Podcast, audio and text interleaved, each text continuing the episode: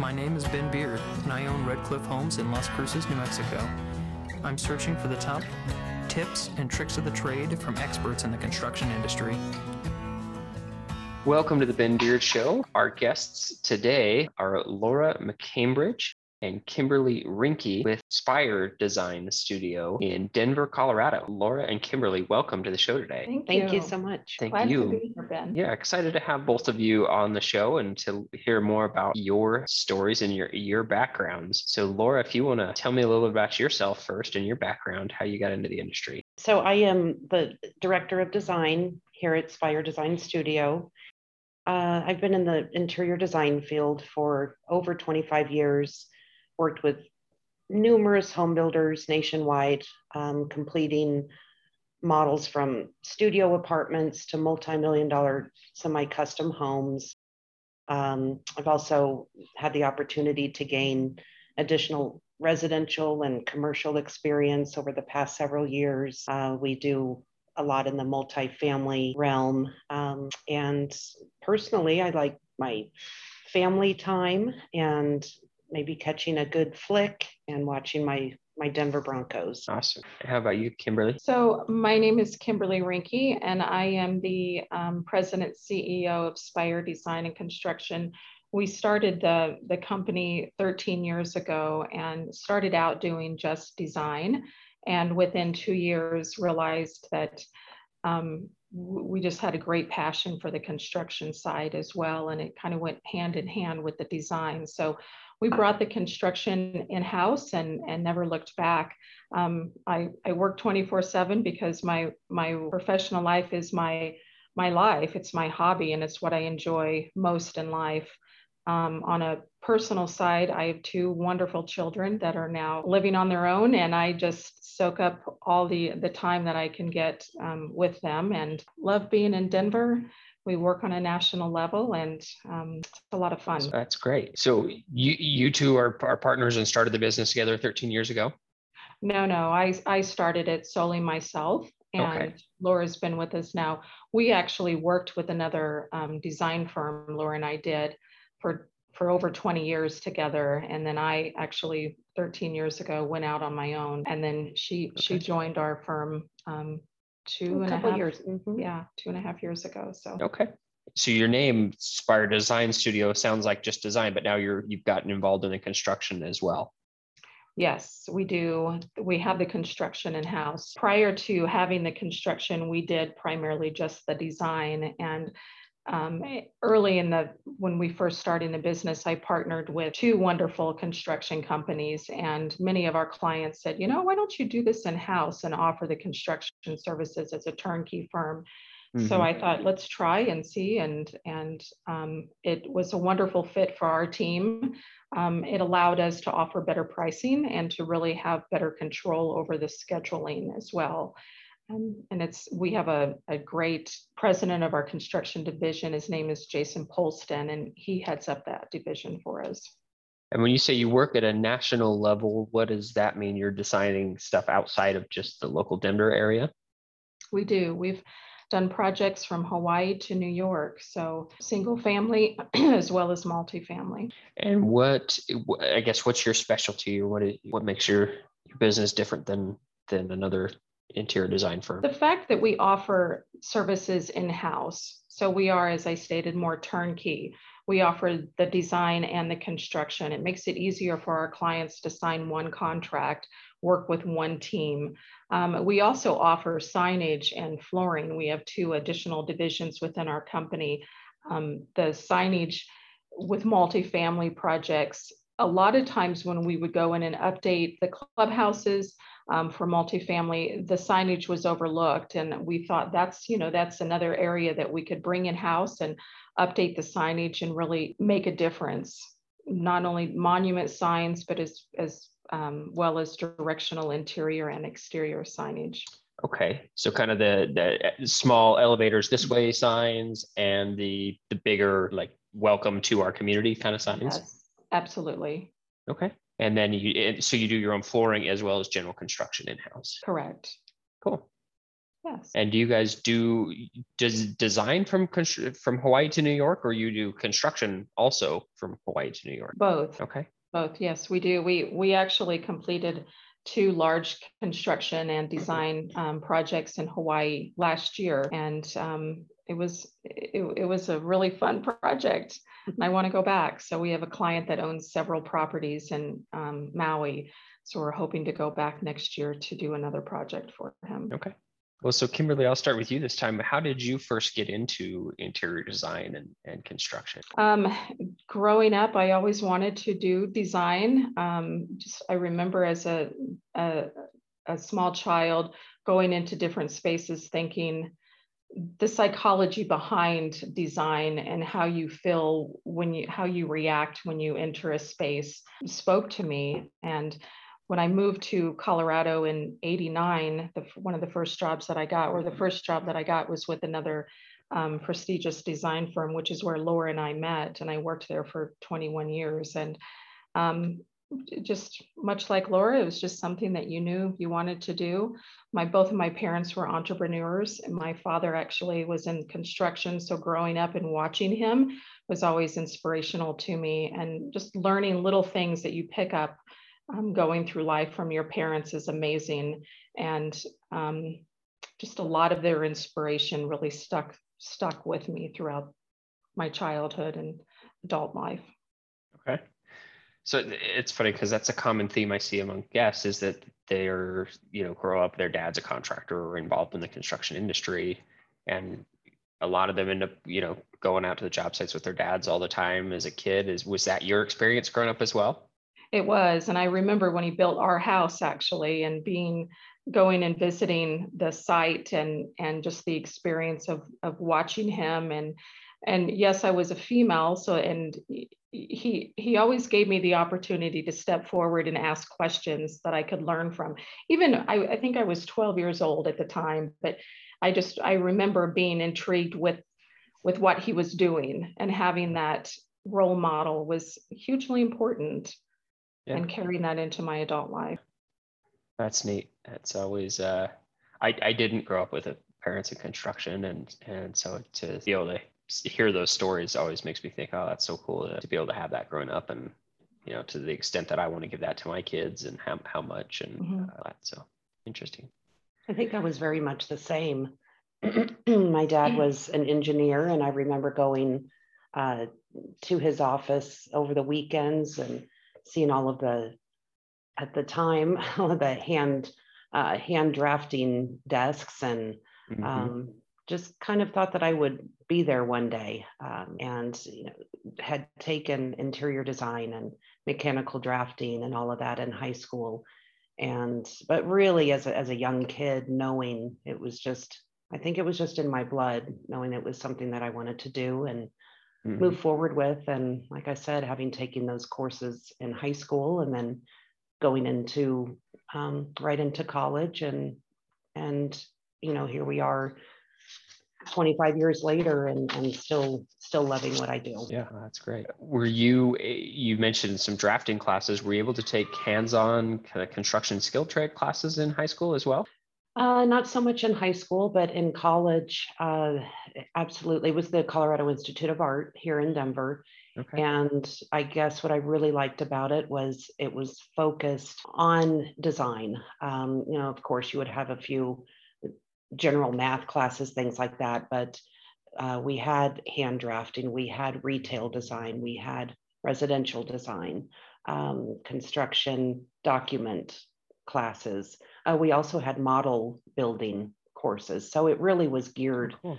every, it was cool. Every aspect of it was geared towards uh, your degree. So yeah. it was That's, a great experience. Yeah. So I wanted to ask about your, uh, I guess, business relationship. Laura, you're the head designer and, and Kimberly, you're the, the president CEO. So how does that how do you kind of balance that out? Are Kimberly, are you still involved in in day to day design work, or just kind of on the bigger projects? How does that all work? Um, I do, but it is it, just because that is my passion and what I enjoy. Um, but Laura is really the she's the magic, if you will, and she oversees our design department. Um, okay. occasionally they come to me for input to say, what do you think of this? What do you think of that? And I do give my input, but I, I lean a lot on her as well as Jason, who heads up the construction. And I, I oversee more of the day to day business aspect, which is nice. Early on, when I first went into business, you know, I, I did it all. And so having our team now, um, we have a, we're a smaller firm. We have a team of 16 having our teams in place to you know to handle the different divisions. I also enjoy the client uh, relationship aspect so doing marketing and and just staying in contact with our clients i'm very passionate about as well. Cool. Certainly wear multiple hats every day. Yeah. We, we all do. You know what that's do. like then i'm certain it is yep. you know it's challenging at times but it does drive us doesn't it? And it's um it's very rewarding. Yeah as a as a home builder, if I would call you and say, "Hey, I'm I'm wanting some help to design new a new model for my for my new subdivision," you know, obviously I, I wouldn't want to hire you guys to build the home. That's my job. Um, what is it? What does that process look like as as a home builder? Uh, as far as the model home merchandising, we what we would do is, um, well, first let me say we would love to partner with you um, on that aspect. And, and secondly, we would have you forward us uh, the floor plans to the models that you were looking to do. Uh, we basically start with spec selections, which would be countertops, uh, cabinets, tiles, flooring, every aspect of it. Mm-hmm. Um, drawing out, doing any of the tile details, uh, things like that. We space plan everything. And uh, you know, all of the FF&E selections. Um, and we would obviously have a presentation with you and go through color schemes, things like that. And we actually also do the installs. So um, I don't know if I'm getting too detailed with the process of it, but we would ship everything out to a local warehouse that would be in your area. And then we fly out and put everything together for you and have it complete. Yeah. And Ben, let me also add to that. First, what we would do is understand your demographic and who your home buyers are so that we can design the home according to what it, you know, what attracts your buyer. So having sure. that clear understanding. Okay. Mm-hmm. So what is that's a great point um, because you know I I'm a more of a first time or or second time home buyer um, is is my primary customer um, so I, I'm not necessarily looking for, and I don't even know the right brands to say. I'll, I'll say like, you know, I don't want to put a Louis Vuitton couch in my house, even though everybody might think that's cool, but that's not necessarily what the home buyer, my home buyer is going to be shopping for. So how do you balance? Um, and I know you guys go from kind of first time home buyers all the way up through through high end luxury. So that's you probably have different ways of dealing with it at different levels. But how do you deal with the um, you know, aspirational. I want to make it look really nice, but also not make it look totally out of reach for the for the potential home buyer.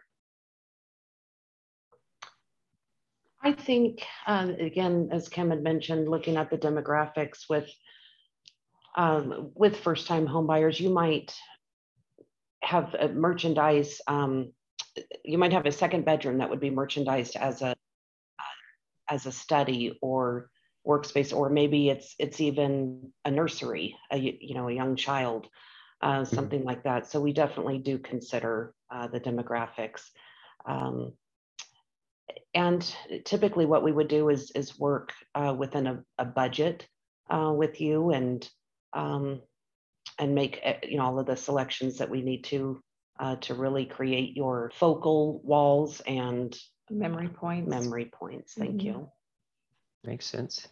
How do you, and I don't want to give away your secret sauce here, but uh, how do you kind of work with a client to determine a budget? For example, i have got a new model home that we're staging right now, and we need to, we're, we're paying an outside firm to do most of the house, but we've got to do a couple of, of bedrooms we're going to use as offices uh, for staff. And so I, I signed that to a team member and said, okay, go do this, create a budget for me. And they're like, well, what's the budget? I don't know. You tell me. I have no idea what desks and I mean, I kind of know, but I don't really know what desks and office chairs and stuff like that look like. So how do you work with a client to to define that budget? I can answer that, Ben. It does vary depending on um, the scale of the project. I would say it would start at 24 a square foot up to 27 to 28 a square foot, depending on the area. Um, the other thing that a, a lot of our clients have done in the past is if the budget doesn't allow to merchandise the full model unit, then we can do we can um, merchandise as vignettes, meaning we'll go in and furnish the main rooms, the master bedroom, the living room, and maybe the kitchen. And that mm-hmm. just gives the buyer an opportunity to walk through and see the furniture in place and help sell the dream. And the other rooms would be would be vacant. But it does it does add um, the spice, if you will, and it, it intrigues and it, having those memory points like the wall mural and and speaking to the buyer um, adds a lot of value. Yeah it's a, the home we're doing is a four bedroom house and we're going to end up taking two of those bedrooms as a as different offices one a sales office one a, a marketing slash construction office non-bedroom spaces which in a covid world i guess bedroom and and non-bedroom is is kind of rolled into one these days but uh, knowing that we've got you know one of the regular guest bedrooms is going to be staged as an actual bedroom uh, you know, people can kind of take that and extrapolate to what the other rooms are going to look like. Right. Mm-hmm. So, okay. So you said 24 to $45 a square foot? It's oh, no. 24 to 28. Oh, 24 okay. to 28. Okay. Per Ooh, square That foot. makes me feel better. 24 to average. 28. And yes. that it, it, does that come from somewhere just kind of based on historical data? That's what you know. Historical, and that's kind of where our, our pricing falls. Okay. Now, there are design firms that we know that do charge 45 a square foot, but we, we do not. We like to partner in and, you know, have the relationships with builders for years to come. So it's a okay. partnership for us. Perfect. Well, now I'm going to have to go back and look at what we've, what we've spent so far on these couple of offices and see if we stuck within that range or not. Yes. Well, so Kimberly, you started the business about 13 years ago. Correct. What were some of the biggest challenges that you went through in getting the business started? I started in 2010 and it was challenging in the fact that I was with another firm for almost 21 years and um, my family and different industry friends at the time thought I was a little crazy for leaving a firm after being with them for so many years and secure. Um, but I thought, you know, if I don't try, will I ever know? And having the inspiration from my parents and just pushing yourself. But I will say it, it was challenging because if you remember in 2009, 2010, the economy was in the tank. And yeah, so I was to um, say that's an interesting, uh, I can see why they might have questioned just based on yes, that timing. Sure. Right. So that, you know, a lot of builders weren't doing much at that time. And um, we we actually started doing more multifamily apartment communities because they they were busy in 2009 2010 so rehabbing um, clubhouses and leasing centers and and doing their model projects. And then from there it just grew. The construction was in the beginning difficult because i am a female um, and you know that the construction has always historically been a man's world. And so again i'm i just i i remember my father just pushing me do this and if you put your mind to it you can you can achieve anything if you want it bad enough. And so um, bringing jason polston in was um, a godsend and he he's an amazing staff member for our company and he holds holds the A license for us so having his knowledge and his expertise um, on board was extremely helpful.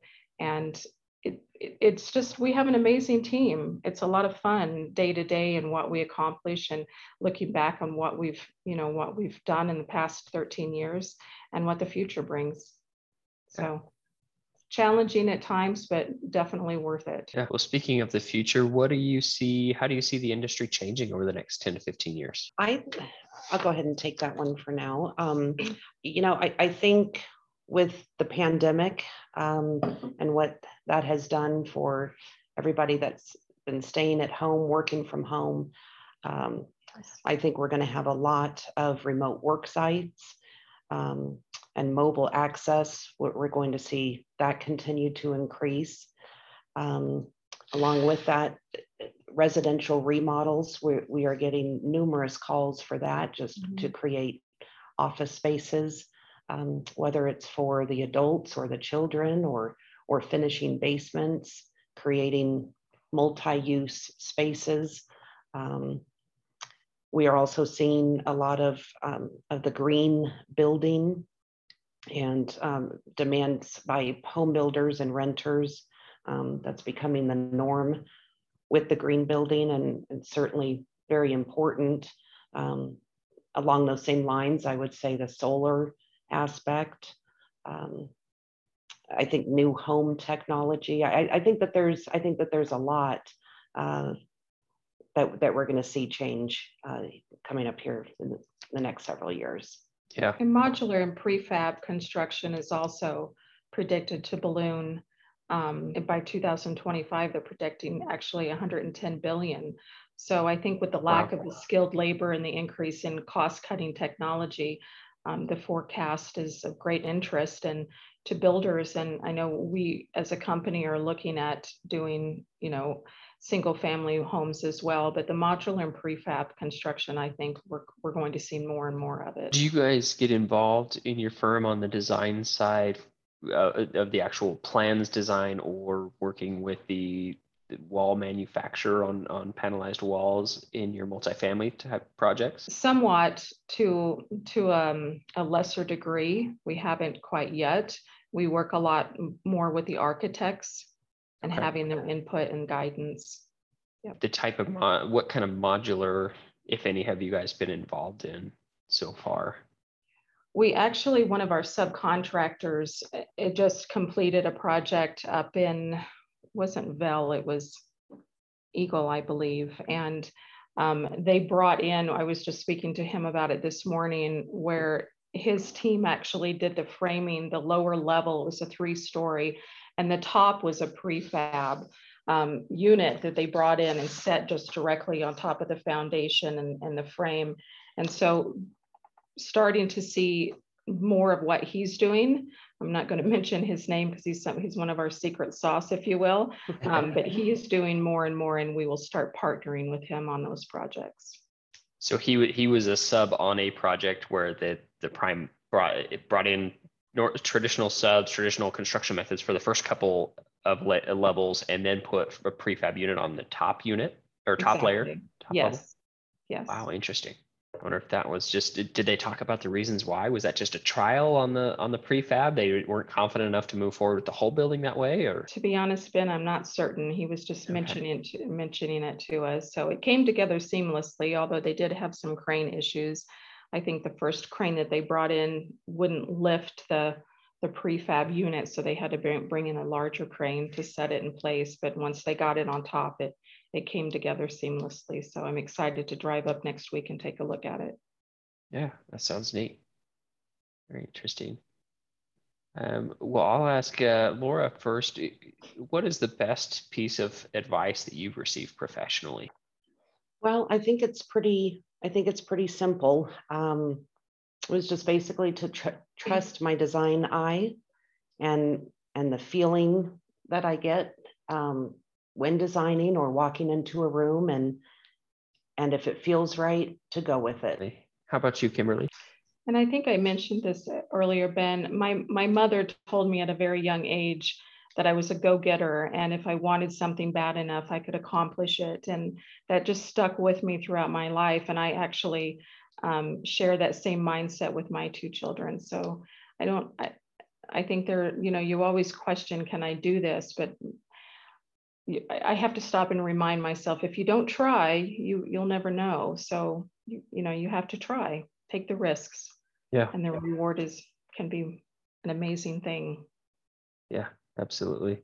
I think I think that's so important that I with especially with kids. I mean, and even for adults, like we just none of us can have too much confidence. I mean, I guess there's the point where some people get arrogant, but uh, you certainly don't come off that way. Uh, but just that having the confidence to be able to go out and say, "Hey, I'm going to do a big thing. I'm, I'm going to dream big and, and go chase it." So why not? Absolutely. Um, who have have you learned from the most from throughout your careers? For me, my parents, as well as my team. Just day to day, we spend a lot of time together. It's like a marriage. You know, we're mm-hmm. together um, five, sometimes six six days a week, eight to 10 hour days, and just learning from our team. We're constantly learning um, we have a lot of industry partners that you know you you learn from but i would say for myself it would be my team. And looking back my parents i 100% agree with that.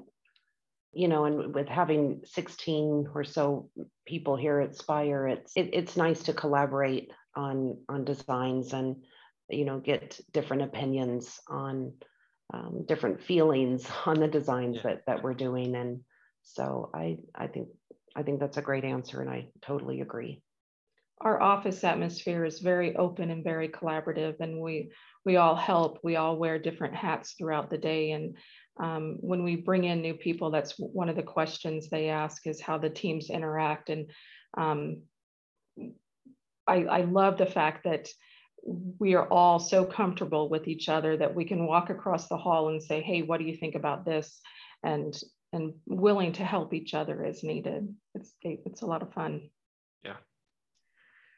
How often do you find yourselves disagreeing with a team member on a design choice or even just whether it's a small thing or like an overall design concept where you there's conflict and, and you got to kind of sort through that?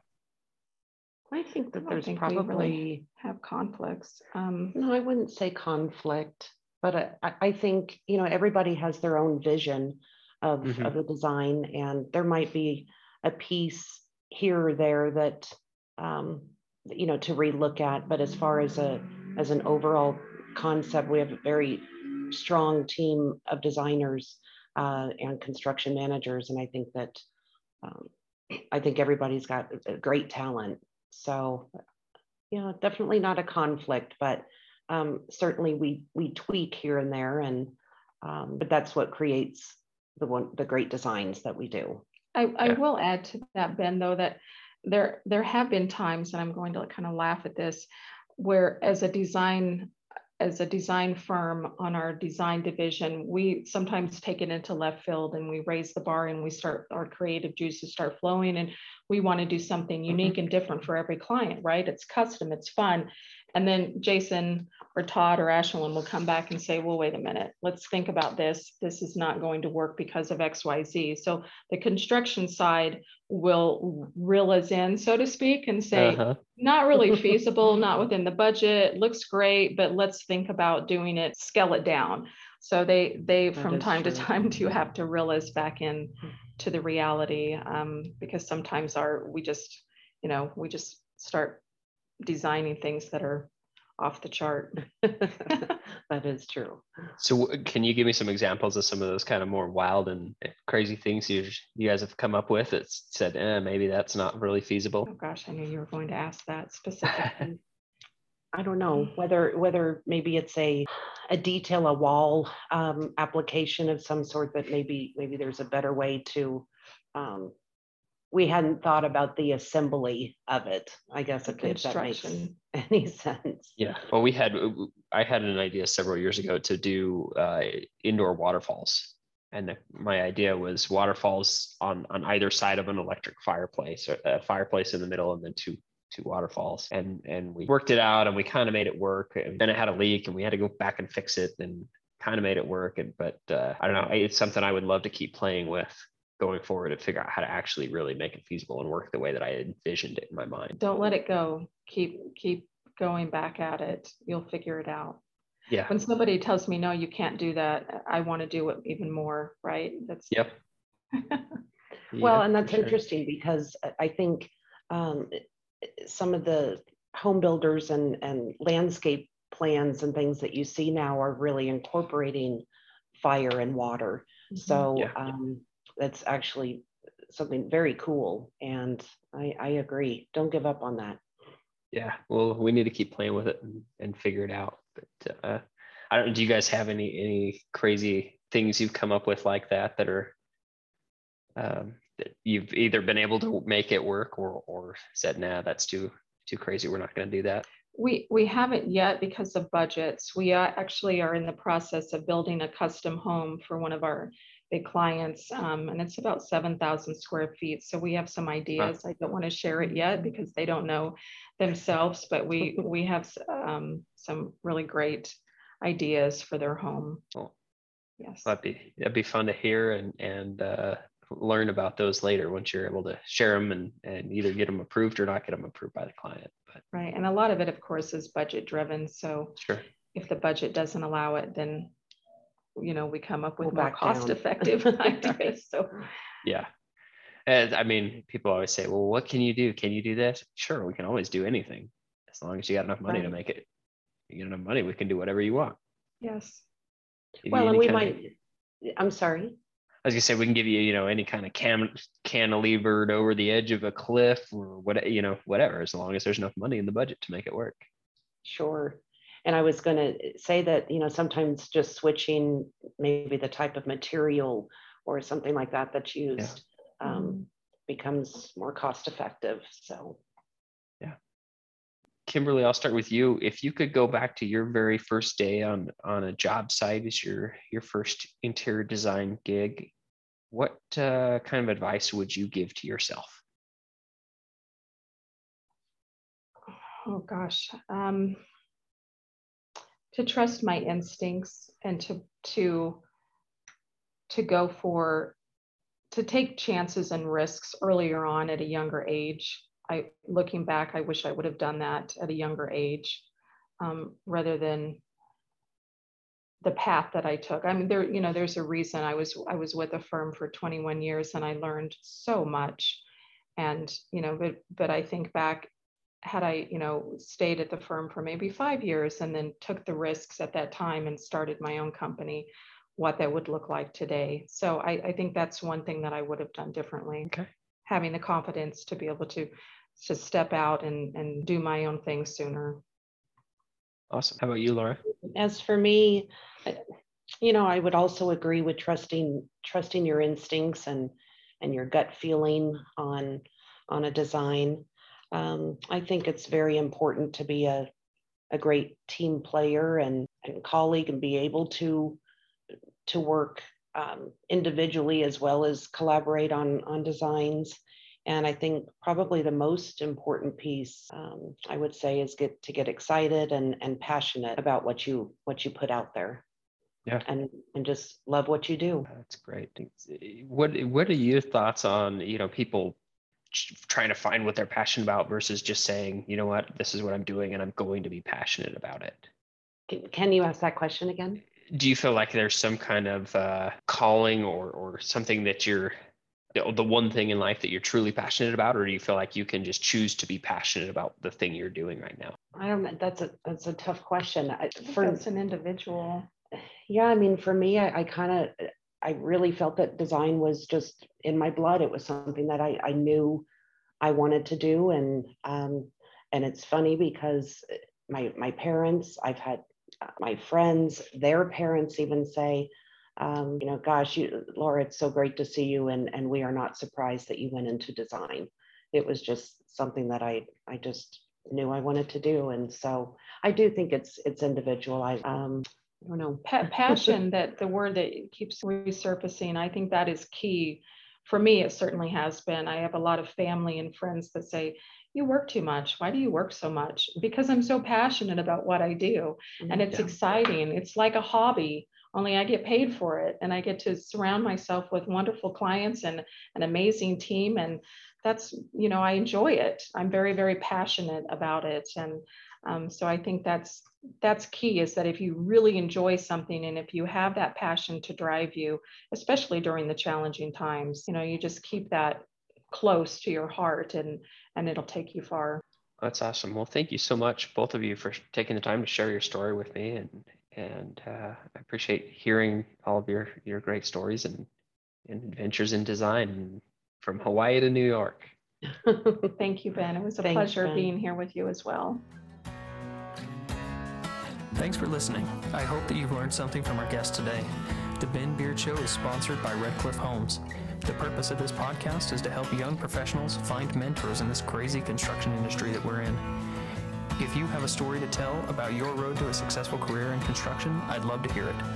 Please like and subscribe to the podcast to hear from all of our amazing guests. Join us on Facebook and Instagram at The Ben Beard Show.